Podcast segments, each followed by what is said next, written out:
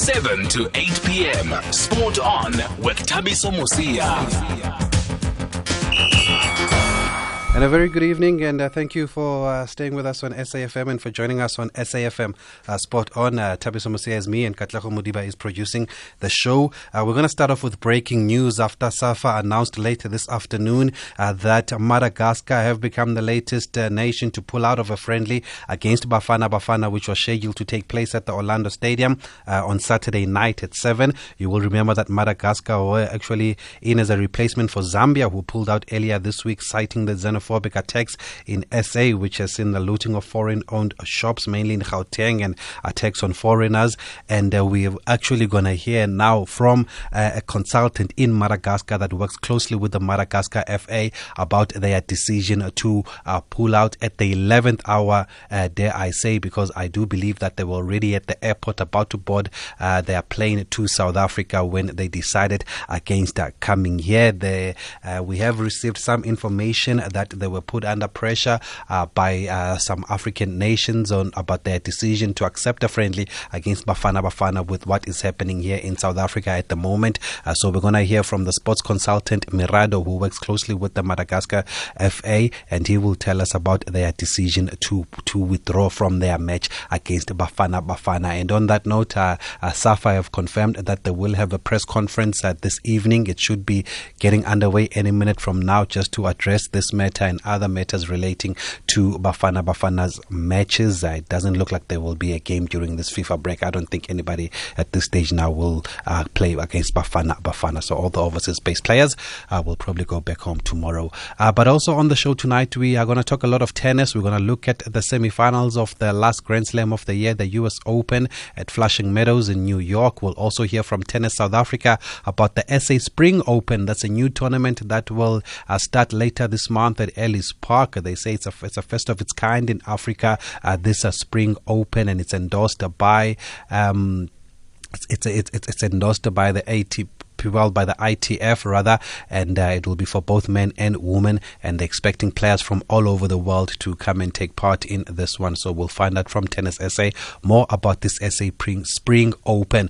We'll also have a conversation with the Roger Federer Foundation. They've agreed to speak to us about next year's match in Africa, which will be played in Cape Town between Roger Federer and Rafael Nadal. Tickets were sold out in just 10 minutes of going on sale on Wednesday. And uh, the CEO of the Roger Federer Foundation, Janine Handel, has agreed to chat to us all the way from uh, Switzerland. And uh, woo! It's a packed show. We're still hoping to speak to Maryka Holtzhausen, uh, the Proteas netball player who announced her retirement from all netball last month. And we want to highlight her career and find out how she looks back at it. So it's a packed show, and let's hope that we can fit everything in.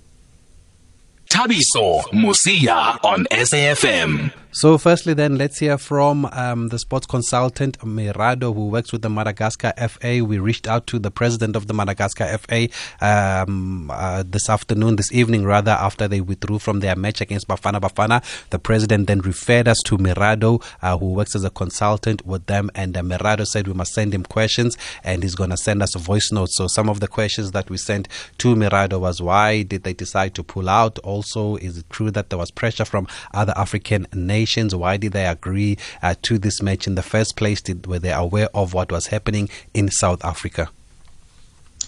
My name is Mirado Rekoutoir Malala, and I'm a sports consultant in uh, Madagascar. Uh, sometimes uh, I work for um, the Madagascar FA, sometimes for uh, for some clubs, or uh, even for uh, some media the Madagascar FA decided to pull out the of the match uh, because of um, the recommendations of um, of some uh, national institutions here in uh, Madagascar. There was no pressure from other nations and uh, it was a decision from the Madagascar side only.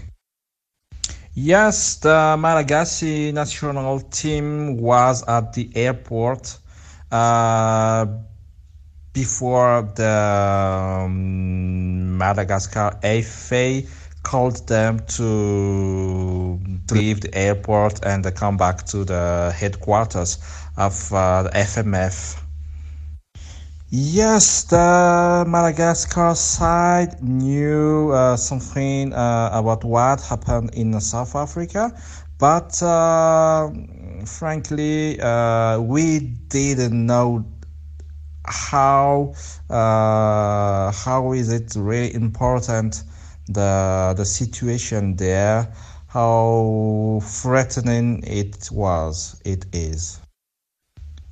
In my opinion there was uh, no discussion about boycotting playing uh, against Bafana Bafana.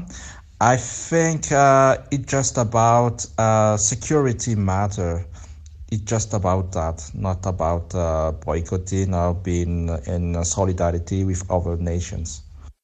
So then, that is the sports consultant uh, Mirado. He did say his surname uh, earlier on. Uh, we were referred to him by the president of the Malagasy FA, and basically, as you heard, he's confirmed uh, what we what, what we understood that the team was already at the airport when they were told by the FA to come back, but he denies that there was pressure from the other African nations. Uh, they felt that it was just a security concern for them because of the situation in South Africa. It is, uh, yeah. No, nations have taken a stance now. Let's hear what SAFA is going to say at their uh, press uh, conference, which is underway right now in Rosebank. And as soon as we get something from that, we will definitely let you know. But if you want to weigh in on what's happened now on the reaction from this football, um, from these FAs, please feel free to call us on 0891 104 207, 0891 104 207. Our SMS line is 41391, and we take voice notes on WhatsApp on 061 4104107. We're using the hashtag uh, SAFM uh, Sport On on our social media. So if you want to weigh in on what's happened on the latest, the SAFA was already offering free entry to this game. They announced today that people can get tickets free of charge, but it's uh, not happening anymore. So Madagascar following um, in the footsteps of, of, of, Zambia, if I can put it like that, because Zambia was the original opponent for Bafana Bafana this Saturday in Lusaka, but um, they also pulled out, citing the violence in South Africa and uh, citing security concerns and uh, the xenophobic attacks. Also, uh, they decided to pull out, and then that's when SAFA scrambled to go and get Madagascar. And uh, now, two days later, Madagascar have also pulled out. They definitely won't get anybody at this stage. SAFM Radio and at Thabiso Mosia on Twitter. So I did say we've got a packed show tonight. We're going to talk a lot of tennis, but let's firstly catch up with former Proteas uh, netballer player Maryka Holtzhausen, who announced her retirement uh, from professional netball uh, last month. And we've been trying to get hold of her. We finally got hold of her um, after she returned home. She's back in Bloem. And I began by asking her if this was always the plan to retire after the World Cup. Yes, I think I've been thinking about it for um, a while, and I, yeah, I think every athlete gets to a point where they need to start looking at retiring, and I will definitely not be playing in the 2023 World Cup. I knew that for a long time, so um, I need to give other players the opportunity to start preparing in the team for what lies ahead. And how do you know when your time is up?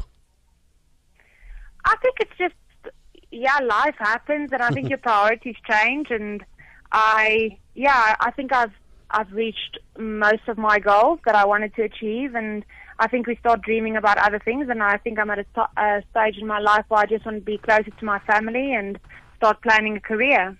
And how do you look back at this year's World Cup? Do you think you're living on a high and the team in a good space? Yes, definitely. I think um, the World Cup's probably one of um, the highlights of my career. I think we had a a brilliant tournament. Um, the only thing that would have probably made it better was coming home with that bronze medal, but I think we performed really well, and especially topping our pool with beating Jamaica. Um, we ended up in the top four, and that was our goal um, we set for ourselves four years ago. So it's great to be able to achieve that. And overall, how does Maryka look back at her international career? Three World Cups, Commonwealth Games under your belt. What would you say has been your highlight also? Well, I think the, there's so many highlights. Um, if you play netball for 12 years, um, I wouldn't be able to just pinpoint one or two things, but captaining my country for two years definitely is a highlight, and the Commonwealth Games and World Cups I've played in, and all the friends I've made. I think that's the things that I would um, really, I'm, I'm really going to miss is the the people and the people I got to meet and spend time with. Um, but it's it was just it's just been a roller coaster ride. It's been great, and I've come come through a few injuries, and yeah, I've learned so many things about myself and about life, and I hope that I can take that forward with whatever happens in the future.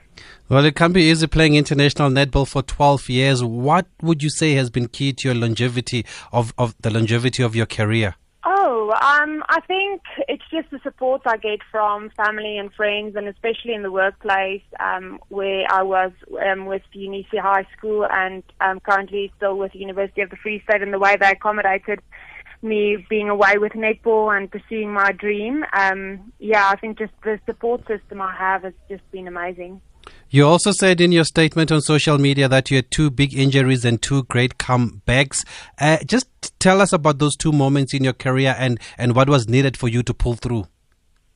Yes, my first um, knee injury um, was in 2009. and I was still very young and didn't really know what it entailed to um, uh, have an ACL reconstruction, and the rehab was really tough, and I didn't think I was going to ever be able to play again. Um, but yeah, through the grace of God, I was able to get back on court, and it was it was difficult, but it le- I've really learned some great lessons. And then when it happened again in 2016, I think I was better equipped and a bit more mature to handle it. Um, the rehab was still tough because I was a bit older and my body didn't want to do everything that it had to do to get me ready to play again. But I think out of both those injuries, um, I worked harder and I came back a better player for it. Well, it's well documented that it's not easy to make a career out of netball, especially here in South Africa, because it's not professional. What kind of sacrifices would you have made over these 12 years to make sure that you, you are playing for this team? Well, I think um, I've definitely um, made some sacrifices with, uh, with family and friends and missing out on on a lot of stuff and because I, I yeah you need to be committed and although you don't get paid you have to mm. um, work hard and train two to three times a day and that means getting up early and getting to bed late and missing out on a few things. But I wouldn't change any of that. Um, it's a choice I made and um, the memories I made and what I learned I wouldn't yeah I wouldn't really change that for for anything also, in your statement, you said you can't believe an eight year old you got away with more than she ever dreamt of. Where did your love for netball come from, Maryka? Um, it definitely came from school and just spending time with my friends on a Saturday um, at a netball game. And I think that's probably the first friends I made was um, on a netball court. And I really just enjoyed spending time on the court and training. And I enjoyed playing with the ball. And luckily, I was a little good at it. So. um, I could I could play it for 12 years, yeah. And growing up, is there anyone that inspired you or you looked up to as a youngster? As a, uh, I think the first person I always go to is my mom, mm. um, and she's just yeah, she's my hero, and she's supported me the most, and probably my biggest fan. Um, but another netball player that when I was still at school was Irene van Dijk that went to New Zealand. I think yeah. she's the first one that showed us that anything is possible for a, uh, for a South African netball player. And although at that stage netball wasn't very well known and not even close to being semi-professional, um, she showed us that it, it's, it is possible if you have passion and you work hard that you would be able to um, make a career out of it.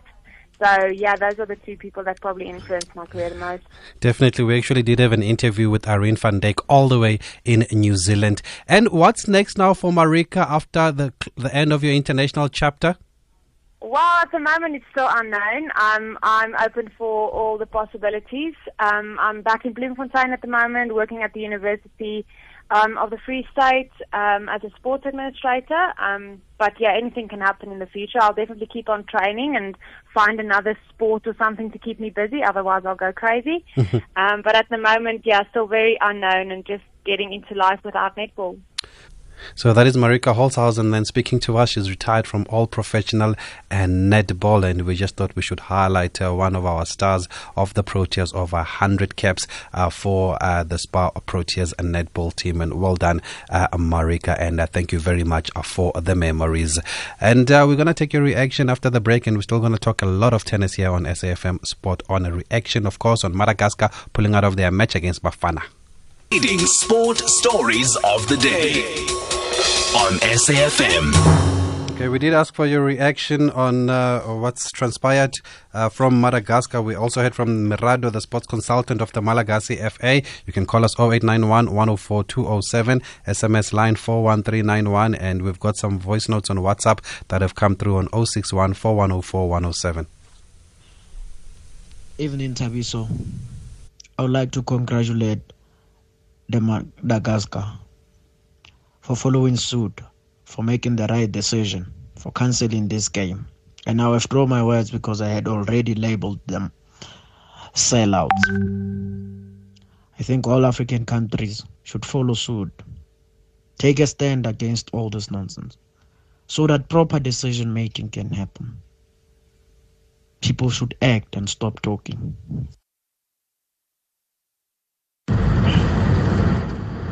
A very good evening to you and the listeners. With regards to Bafana having no opponents from Africa, do you blame the rest of Africa? No. This by no means is a xenophobic attack. This is the lazy South Africans who do not want to work, just go smash and grab, free for all.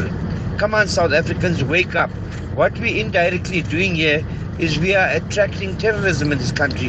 Very soon you're going to get ISIS, you're going to get Boko Haram coming and taking revenge.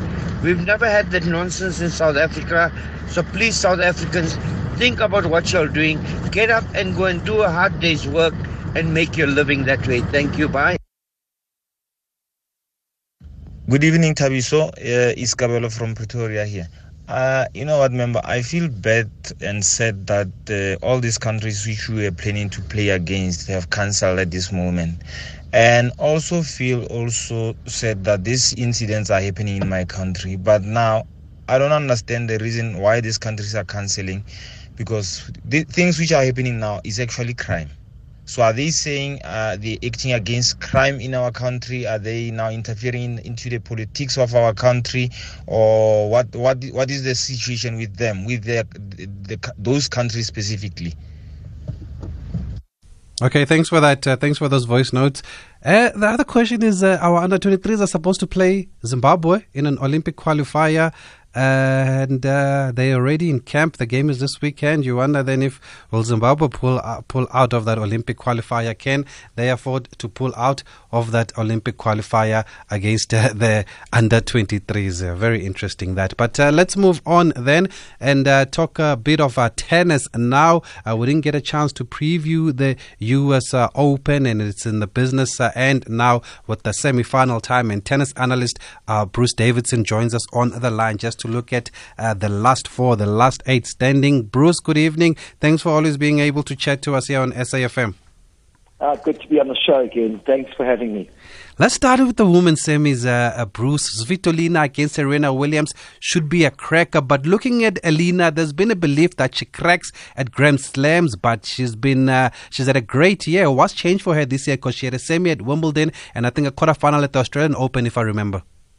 Yeah, no, you, you're quite right. She's had a, a blinder the year. Elina Svitolina is, um, is, is, you know, the fifth seed. She's from the Ukraine. Um, she hasn't dropped a set ah. um, so far going into the semi-finals, which makes her a very uh, difficult opponent for Serena Williams, who is seated behind her in the tournament at number eight. I think Elina is just in a very good space. I, I think she's also madly in love. I see it with Gael Monfils on the side. Mm. Uh, there is uh, a lot of love, and I think she's just in a happy space. And I was speaking to uh, Jeff Coetzee, the South African uh, coach, who's in uh, New York just before the show to get some inside info. And he did say to me that Elina is definitely in a very happy space. And when, when people are happy, they tend to be wise and they tend to play good tennis. So I think Serena's going to have a handful against the, the number five seed. Um, they have played each other five times before. Serena leaves 4-1. The last time they played was in the 26th Olympics, actually, which mm. Svitolina won. Uh, but um, Williams has won the previous three. Uh, but uh, a lot of pressure on Serena going into the semi-final. 24th record trying Grand Slam singles title. She's trying to get everybody talks about it, including you, every time we have a Grand Slam. And uh, she is um, really desperate to get that, but she's just desperate to, to prove to the world that she can still play good tennis. And in the way she played against uh, that uh, Chinese Wang Qiang. Wang, Yep. Six, one, six love in less than 44 minutes. I mean, that was just amazing because that Chinese girl can play ball. So it's going to be an interesting one. And I, but I, I, I think Serena's going to be the stronger one personally. I was about to ask about that record of Margaret Court. A lot of people were not sure where to put Serena in the, on the favorites list before the tournament. Did you also have doubt that maybe she's crumbling under that pressure? Well, you know, the problem is that every single time she's going into a tournament, a Grand Slam, the press are going to ask her that question, and there's going to be headlines. Will this be her 24th, um, the record equal breaking slam? So I think she's quite used to it. I think she's put that behind her. She knows that it's not going to go away, and uh, the only way to to to to um, you know silence uh, everybody is by just getting that 24th. But I believe she's got it in her. She's playing good tennis. I mean, I've, I've been watching her very carefully. Her serve is on song, and uh, on the hard courts when the serve is working well, uh, it's already a, a big advantage. And she's just getting stronger and stronger every single match. And if she can remain fit for the rest of the tournament, I think she's going to be hard to beat. Well, she had 90% of her first serves in play against uh, uh, Qiang Wang in that quarterfinal that you were talking about.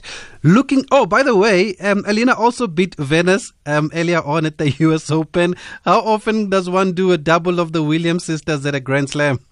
Not too, not too often, and not too often because uh, Serena's been playing so well. But I think that uh, you know it's a disadvantage to Elina that she played against Venus because obviously Venus is going to speak to her sister Mm. about how she played, how you know all, all that she's done. But she's done her homework against Elina, and as I said, you know she's beaten her out of the four times they've played. She's beaten her three times.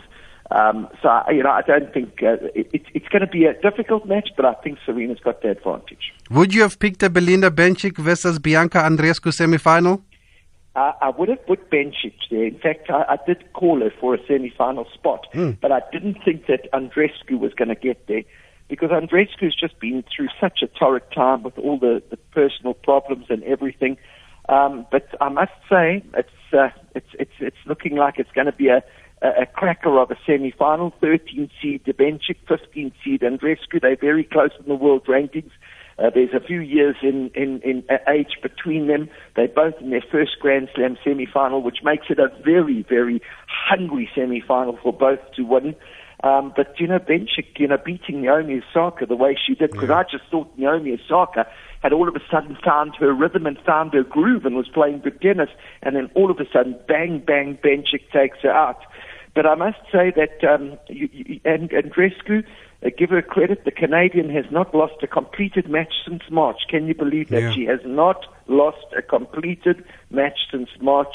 Uh, but it's going to be very interesting because Bencic has been in the quarterfinals of the US Open before when she was 17 um, in 2014. And in, remember, we just we don't re- uh, often remember this, but in 2016 she was the world number seven. So Bencic has got a lot of experience on his side, but it's going to be an interesting match because a lot of the pundits are calling Andreescu as the winner. And it's easy to forget that Belinda is only 22. Bruce, it seems like she's been around for for for a very long time, but she's been troubled by injuries. Is she over those those those injury struggles? No, she'll never get over the injury struggles, but she's managing them well. But you know the reason why you you think she's been there a long time, like Sharapova felt that she was there forever, mm. was because when she was 17, as I said, in 2014, which is not too far ago, but it, it, she was in the quarterfinals of the U.S. Open, made a big name for herself. So you know that that's already five years ago, and uh, she was playing good tennis before that. But it's, uh, I'm looking forward to that semi-final. It's going to be an interesting one. You know, whenever someone is in the semi-final for the first time and they've got a possibility of getting through to their first Grand Slam final, it becomes war. I, I saw that Andreescu was 31 and 4 this season. She's only 19. Um, she's won at Indian Wells and in Canada when Serena retired. Has she now become the one to watch for the future? Yeah, definitely, definitely. Everybody's talking about this Canadian Bianca uh, Andreescu. She's she's really someone to watch. As I said in that previous uh, uh, comment I made, she has not lost a completed match since March. Now that is a couple of months ago, and that's quite a, a, a feat. She's also had a few injury problems, but I think the big uh, downfall for her this year was uh, the personal uh, you know, issues with her father passing away, etc., etc. I think that took a beating, but you know, sometimes people come back stronger from those type of things, and uh, I think there's a lot going for this 19-year-old. Incredibly, she went to the Australian Open as a qualifier and is now seeded for the US Yeah. Open. Let's look at the men's semis now. The number five seed, Daniel Medvedev against Grigor Dimitrov. Um, I, I, when I was reading the previews before the tournament started, Medvedev seemed to be one of the inform, on-form players on a tour, and it seems like he's carried that form through. But he faces the man who knocked Federer out. Who would be the favorite here? Well, I know. It's going to be a difficult one because Medvedev, you know, as you said, is the hottest player on the hard courts this summer. He got to the final of Washington. He got to the final in Canada. They went on to win Cincinnati's first Masters. He really, really is, is in hot form. Um, you know, he's already qualified for the London Showdown with the top eight in the world. Mm. He's, uh, he's, it's his first semi-final. Now that's going to make a big difference to the match. Grigor Dimitrov has been in two semi-finals before, Australia and Wimbledon, but this is Medvedev's first semi-final of a Grand Slam. He has been troubled a little bit with a left quadricep uh, injury. I just hope that doesn't play too much uh, part of this semi-final uh, because uh, that injury was not that great. Apparently, he has had good treatment, but uh, you know, when you go into a semi-final and you're playing a big match, sometimes that injury just reoccurs, even if it's mentally. But uh, he's definitely the informed player, Medvedev. Most matches won, um, played, sorry, this year by any uh, ATP player, and he's won 49 of them, which is incredible. Medvedev uh, will have his hands full against Grigor Dimitrov. He's come on a very big high after beating Federer. Lots of confidence. Um, you know, he's he was number three in the world. He's number 78 now, and it means that he knows that he can play like a number three can play. He's beaten Federer, and as I said, got to semi-finals of Australia and Wimbledon before. So um, I think it's going to be a tough match, but I think Medvedev has got the upper hand. He is the hottest player on the circuit. Just back to that injury that you mentioned, could that then be the reason why he said he almost quit against Wawrinka, or is it? Absolutely. Yeah. And I tell you something, it was a very close call there because, you know, we saw the same thing happen to Djokovic. Yeah. Djokovic carried an injury into a match. He didn't think that he would have too much of a trouble beating um, uh, Wawrinka. And then, uh, but you know, when you carry an injury into a match against the former Grand Slam champion, it's not going to be easy. Sometimes they can get through it and then get treatment the next day and be ready for the next day. So that's what uh, Djokovic was hoping. But I'll tell you something, Medvedev is hurting on this uh, this injury, this quadricep. And I'll tell you the reason why is that the, the, the, the physio that's treating the Colombian pair of Cabal and Farah, who Jeff Coetzee coaches, is doing treatment for Medvedev. And he did say to me, it's not as nice as we. It's it's actually quite a severe injury, but he's obviously going to be nursing it. He's going to come on strapped. He like he did come on strapped in his previous match, and uh, he's going to hope he can get it through to the final. The other semi-final is uh, Rafael Nadal, of course, the number two seed, up against uh, uh, Matteo Berrettini, the Italian, who is with Federer and Djokovic out. Is this tournament for Nadal to lose, Bruce? Uh, yeah, you're quite right. I mean, Nadal now is clear favourite. I mean, 33 Grand Slam semi-final. Um, you, you know, he, he's he's he's really the, the oldest, the most experienced, and definitely the favourite. He's playing in his eighth US Open semi-final. He is also carrying an interest, uh, interesting industry, uh, injury. His left forearm is, is giving a few problems, and with Nadal, you know, he's got to be 100% fit to play 100% tennis. But um, and I did see that he was battling a little bit in his, his win yesterday against Schwartzman. He had 39 unforced errors, only 35 winners, so more unforced errors than winners. And the conditions were very muggy, which he hates. He is, he's got an allergy problem, almost like a um, a, a, a, a nasal problem. And when it gets muggy, he he tends to get sweaty and and and and, and panic. Uh, but you know he's never lost uh, at this stage of the tournament. He's won eight uh, straight quarterfinal matches at the U.S. Open. He must go in against this Italian uh, Matteo Berrettini as, as clear favourite. But uh, all all credit to the Italian for getting through to the semi-final. And sometimes you know when you get through to a semi-final, your confidence levels are so high. And I was watching that Italian because I'm a big Nadal fan and I do worry about him. But I see that this you know, it's this big hitting stocky Italian. He moves very well. He's got a big serve. He's got a big forehand. 24th seed, 23 year old guy from Rome. I, I tell you something, he can play good tennis and he might go in there very confident against Nadal, but let me say Nadal must be the favorite to win it, and I'm sure he will. Finally, we're going to talk to the Roger Federer Foundation up next, Bruce. But there's been talk that Federer at 38, our Father Time is catching up with him. Would you agree? Yes, I think you know time is, is calling on Roger Federer. I mean, he's playing incredible tennis for his age. Um, he's still right up there in the top six, seven, eight of the world. Um, and uh, the only reason why I think he's he's, he's playing um, such good tennis and, and is at such a high is because he's just such a brilliant player, probably the best we've ever seen. Not many players will be able to play like he does and win as he does and keep a ranking like he does at their age. But you know, I think uh, Roger Federer might be thinking it'll be good to go out on a high. I believe that if, if he had won the U.S. Open, he might have actually called it quits. Mm. Uh, funny enough, um, but uh, he probably might play London, which he's qualified for and let's see if he, he, he calls it quits then. I don't think he's going to play for much longer, quite honestly. Bruce, always a pleasure talking to you. Thanks very much for finding time to speak to us on SAFM. It's a pleasure. Thank you. Thank you. That's our tennis analyst, uh, Bruce uh, Davidson, looking at the uh, semifinals of the U.S. Uh, Open. We're going to talk to Tennis SA up next to find out more about the SA Spring Open and then end the show with a conversation with the CEO of the Roger, Roger Federer Foundation. For the story behind the action, catch Thabiso Mosia weekdays at 7 p.m. Before we talk tennis, let me just give you a breaking story that we've just got here, confirmed by one of our own here at SABC, Lebohang Dube. Uh, Refiloe Jane, the Banyana Banyana vice captain, has signed for AC Milan. Unbelievable. Well done, uh, Fifinho there. She is on the books of the Italian giants AC Milan. But let's talk tennis now. And uh, Anthony Murutane is on the line to speak to us. He is the Tennis SA commercial manager, also tournament director for the SA Spring Open, which will take place later this month. And we want to find out more about this tournament. Anthony, good evening and thanks for speaking to us.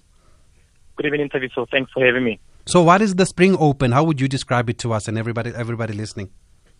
You know what? I always say to people that I think um, the when we launched the Spring Open, it was actually the start of the exciting times of tennis in the country. Uh, Spring Open is the is the first of its its kind, not only in Africa but around the world that it will have um, an able-bodied tournament um, running concurrently with the wheelchair tennis tournament. This is something that has never happened anywhere across the country except out uh, except the Grand Slams. I mean, even at the Grand Slams, you have the able-bodied start the week early mm. and then the wheelchair tennis later. So this is the first time that we'll have both uh, wheelchair tennis and able-bodied running in the same week. So it's going to be quite an, an exciting uh, week of tennis, um, seeing some of the best uh, tennis players across the world come into Ellis Park. And uh, obviously, us as Tennis Africa giving an opportunity to our local players to earn those important ranking points and get international exposure. And uh, I believe there'll be over 100 players from around the world. What are you expecting? Correct. Yeah. Um, you know, I can actually the entries are not confirmed yet for the tournament, mm. but we'll have uh, over 160 players, uh, both uh, wheelchair tennis and able-bodied. We have seen at the moment that we have uh, the wheelchair tennis tournament has uh, attracted some of the top players, uh, including the French stars, world number nine, the world number seven from Japan. So it's it's it's quite um, some not some big names coming, uh, especially from the wheelchair tennis side. And uh, we have the Davis Cup players like Ruan Roelofse uh, come, uh, mm. also taking part in the able body tournament. Well, that's great. And how big is this for the country? Obviously sanctioned by the ITF, and I believe um, that I saw actually in the statement that it fits into the vision of the ATP because they want to safeguard the sport beyond the Grand Slams. No, absolutely. Um, I think from the wheelchair tennis side is a grade two tournament. So a grade two tournament is um, uh, two stages, uh, three stages before a Grand Slam. So it, it's quite a, a, big tournament, and I mean it's quite beneficial when it comes to ranking points for our players. And uh, on the able-bodied side is an ITF um, uh, $15 uh, uh, transition tour, mm. which also is quite big. You know, I think the the, the, the, the incredible part about it is the, the our junior players get to an opportunity to take part in that level of tournament. Like Yokolo Monzi, who is the top uh, uh, junior uh, player in the country, will get an opportunity to play in his first $15,000 uh, uh, transition tour right here at home. Hmm. So, so how are you hoping that it, it helps develop the sport in the country, or how do you see this tournament helping uh, develop, or, or, or just bringing attention to the sport in the country?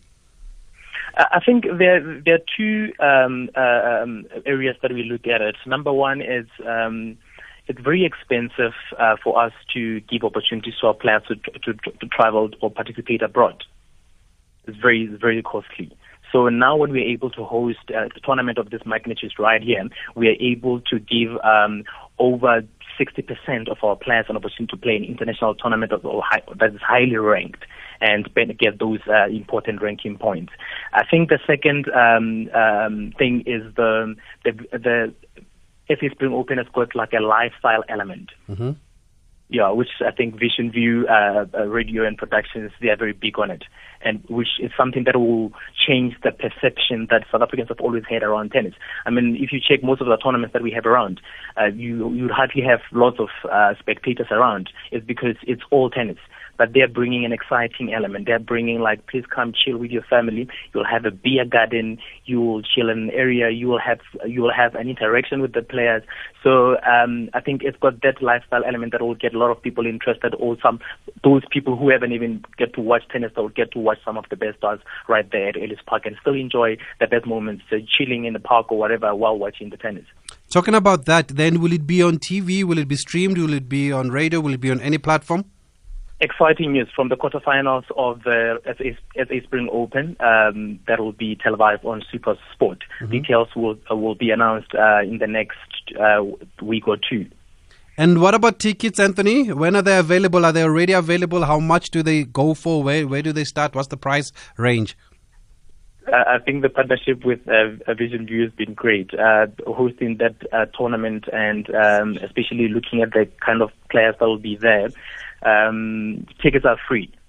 Oh, tickets are um, free. Yeah, so you play, uh, but everyone can, can just go to saspringopen.co.za uh, and book their tickets there. I mean, that's booking your sport right there at the center court at Ellis Park, where all the top seeded players will be taking taking part. Dates? date um, the main draw. So uh, the able-bodied tournament has got qualifying two qualifying dates, which is from the 22nd and the 23rd. So the um, the main draw starts on the 24th of September and it runs until the 29th of September. Okay, great stuff, Anthony. We wish you all the best, and we'll catch up again uh, closer to the time. But we're looking forward to the SA Spring Open. Thank you very much, Anthony Morotane, for speaking to us, tournament director of the SA Spring Open also, of course, uh, the commercial manager at Tennis SA. And without wasting any further time, let's also welcome on the line Janine Handel, who is the CEO of the Roger Federer Foundation. There was lots of excitement uh, this week and then lots of unhappiness. Also, 10 minutes later, people waiting to buy tickets for the match in Africa, but uh, they were snapped up very quickly. It shows you um, the interest in the game here in South Africa and how people have been hungry for top class uh, tennis. Janine, good good evening from us here in South Africa on SAFM. Thank you very much for speaking to us. Thank you for having me, member. Thank you. Uh, please tell us about the foundation and the kind of work that you guys do. Well, the foundation is active in the region since more than 15 years. Actually, we are active in more than six countries, all in Southern Africa, but it all started in South Africa, which is the uh, Roger's mother country, and uh, we are mostly focusing on early learning because we think if children have a good start in education, they mm. definitely will succeed in life. Mm. And and then how, how did the idea come about to stage the match here in South Africa? Well, this was a long um, dream which uh, Roger always had in mind to play once in the country where uh, his mother was born and he never was playing before in uh, sub-Saharan Africa. So it was with a lot of excitement to plan that over quite some years. But you know, his agenda is really full, so mm-hmm. uh, it was not easy to find uh, that moment. Uh, in addition, he did not want it to play against someone. he wanted to play against the best, which mm. was Rafael Nadal. So uh, combining these two full agendas was quite a challenge, but uh, we are all happy that finally the next February it will take place. And I see it's match day. Uh, it's match. It's, it's the sixth edition of this match. Where else has it been played? Well, we started all in Switzerland, of course. Yes. Uh, uh, we have had in the past uh, three match a match for Africas in Zurich, Mm. and we had uh, two of that kind in the United States. And uh, yes, as you can hear, there is a slight difference in naming. Yes. Uh, in in Europe and in the States, we do match for Africa, and this will be our very first match in Africa. That is incredible. Janine, we're just going to take a quick break if you can stay with us. For those who've just joined us, we're speaking to Janine Handel, who is the CEO of the Roger Federer Foundation, joining us all the way from Switzerland, talking about the match in Africa and the work that is done by the foundation. At SAFM Radio and at Thabiso Mosia on Twitter. Still talking about the big one, uh, the match in Africa, uh, Roger Federer up against Rafael Nadal. Uh, people have been asking uh, Janine, is it a once off or will, are you hoping it's a start of something that will uh, come back again to Africa? Well, first of all, we we are all happy if we make it to the one and only next year. Um, we really want to have a unique event in terms of atmosphere, in Mm. terms of quality, in terms of crowd, in terms of world records, filling up the the Cape Town Stadium Yes. with uh, 50,000 people. I mean, this is worldwide uh, record. So and then we, we see what comes afterwards. But I mean, it's quite a big deal huh, to to organize such an event. But you must be encouraged by how people snapped up the tickets uh, in less than 10 minutes from, from what uh, they are saying. Wow, yeah, that was uh, quite overwhelming. I mean, we we experienced that kind of very fast sales in Europe, also Mm. in in Zurich when we did the match for Africa. It, it took uh, ten minutes or even less. Um, but of course, this stadium is much bigger than we have in Europe, and uh, we did not know so sure what what will happen uh, yesterday morning. Forty thousand tickets to sell is is quite a number. And, uh, but of course, we we are very happy uh, that now we can focus on preparing the event and don't need to go from door to door and sell the tickets. Well, um, uh, uh, other people are not happy, of course, those that missed out. There have been some reports that they might consider adding more seats. Is, is, is that correct information? We are looking into it. Um, of course, we, we, we know that there are many disappointed fans out there, and I, I really feel sorry for them. I, I really can understand their frustration. Uh, but having a, a, a much bigger stadium would not be the solution because it's a tennis court, it's not a Mm. football match. So you need to have a good view on the court, and that, this is of utmost importance. So for us, that's also why we started with uh, a seating only of 48,000, which is not the capacity of a football match. We wanted to make sure that it is a good experience for everyone. But we might be able to add some grandstands there, and uh, yeah, uh, that that that makes uh, some seats more available for for some fans. All right, that's that's good but, to hear. But of course, it will be never enough for the whole crowd. that is for sure. But I also see that it seems like you went out of your way to make them accessible to all South Africans because whenever we have events from outside the country, the prices are ridiculously uh, priced here. But they, these ones were very affordable, starting at at 150. that was very important to us. You know, I mean, eh, to be a fan uh, should be possible to access whatever your social background is. Um, that that was a fundamental principle for us from the beginning. It should start at a very very affordable uh, price. And that's also why maybe there was such a run. Uh, Mm. But uh, we we want to invite everybody, right? hmm definitely. And where do the proceeds go? Because I believe this foundation, um, that over 1 million children have benefited from the Roger Federer Foundation. Yes, the benefit will go 100% to the Roger Federer Foundation. Um, that's uh, to to continue our work in the whole region.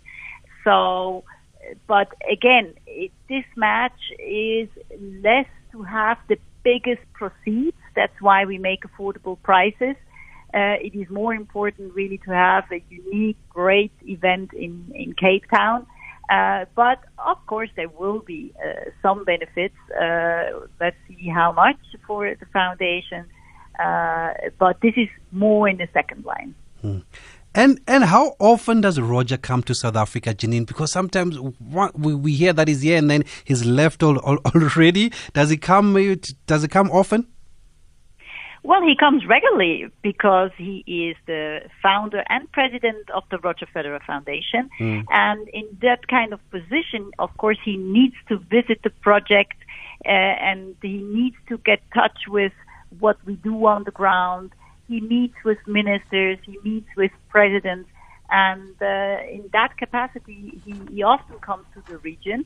And uh, of course, there is always a small slot for meeting family members mm. and some friends. Uh, but we can also say he would have loved to come more often, but that's not possible with the very busy schedule in tennis.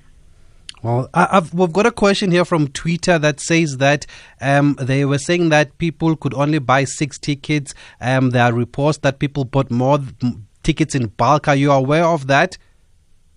Yes, uh, we limited uh, exactly the amount of tickets at six. That was a tough decision to take, right? Mm. Uh, I mean, we could have limited at two tickets in order to get more people access uh, online to get the tickets in that period.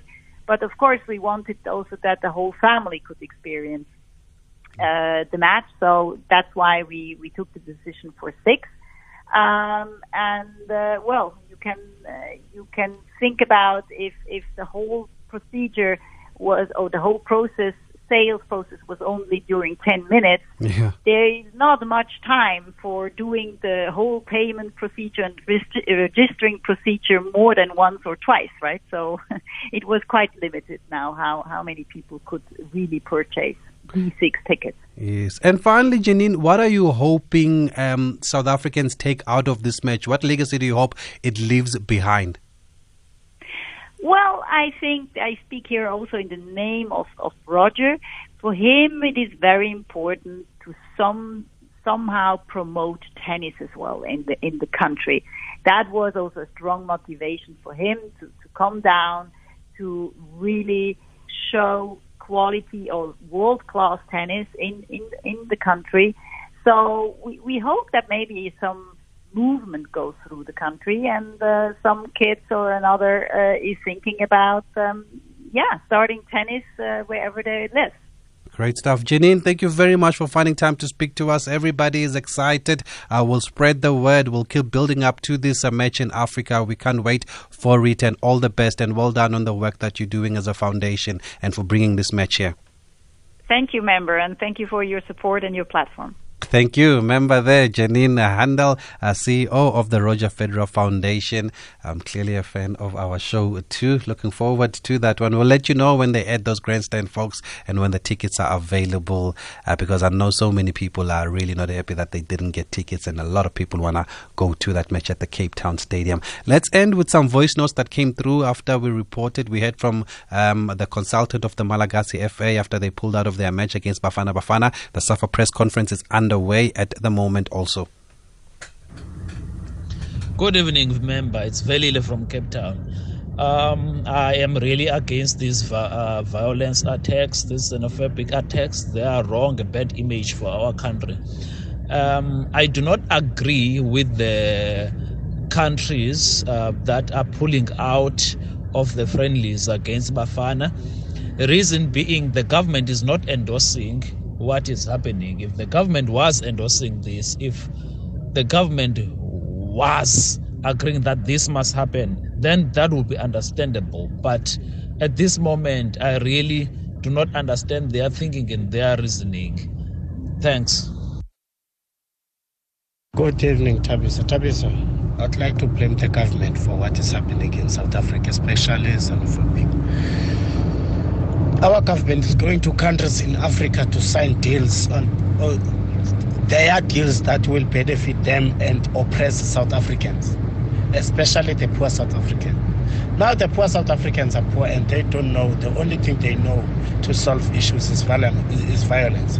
So let's go to our government who owned mine in Zimbabwe, who go and, and open shops, uh, uh, uh, and open uh, shops in, in these countries like Nigeria, and then in return, Nigerians must come and work in South Africa to take whose job? Look at South Africa, it has a 27 uh, unemployment rate, and then this stupid guy is, is saying that South Africans must work. Where must we work? Okay, well, yeah, no, that's the reaction that's come through.